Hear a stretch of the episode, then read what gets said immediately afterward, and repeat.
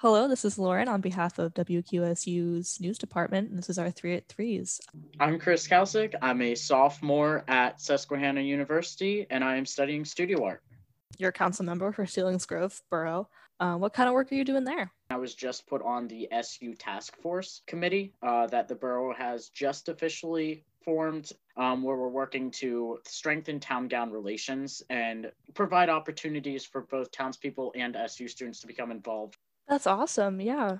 Are there any events coming up with that or any sort of um, specific area you're focusing on? Yes. And I'm actually one of the members for the farmers market. I both have a stand there and I'm on the board. We're trying to, we don't have anything established yet, but we're trying to work with SU to have informational sessions.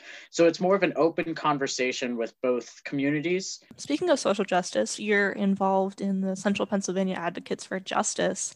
Yes, I am the political representative for them. Uh, so over the summer, we really became involved with the Black Lives Matter movement, and mm-hmm. we solo held uh, s- uh, several protests, but we also partnered with If Not Us Then Who, based in Milton. And then when there was more heat among the LGBT community and their rights, we worked with other groups to have pride events to spread the idea that LGBT people live among your community. There's plenty of people in central Pennsylvania that identify in that community and just their voices are lost. Yeah.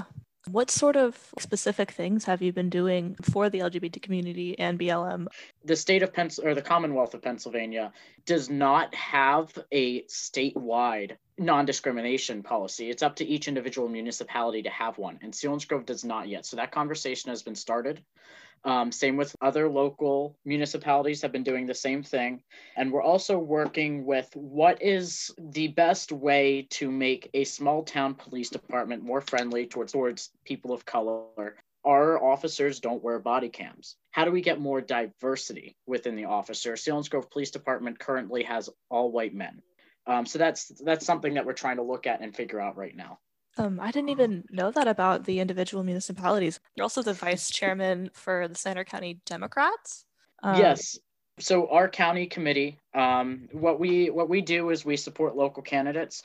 So what mm-hmm. what we're trying to do is just get people to register to vote, get people to show up at the polls, um, and inver- and ensure poll safety. And there's also the whole big issue of mail in ballots right now. We are trying to get poll workers in place because voter intimidation is a very real issue. Is there a shortage of poll workers due to the um, coronavirus?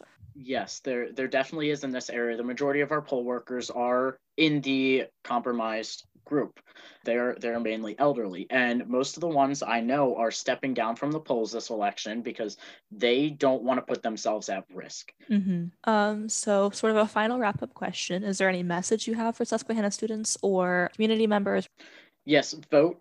Get out there and vote. This is a very life changing election, and especially with local candidates, every single vote counts. And Pennsylvania is a swing state. Our state could change the entire outcome of the national election. Alrighty. Um, thank you so much for talking with me. I really appreciate your time. All right. Thank you.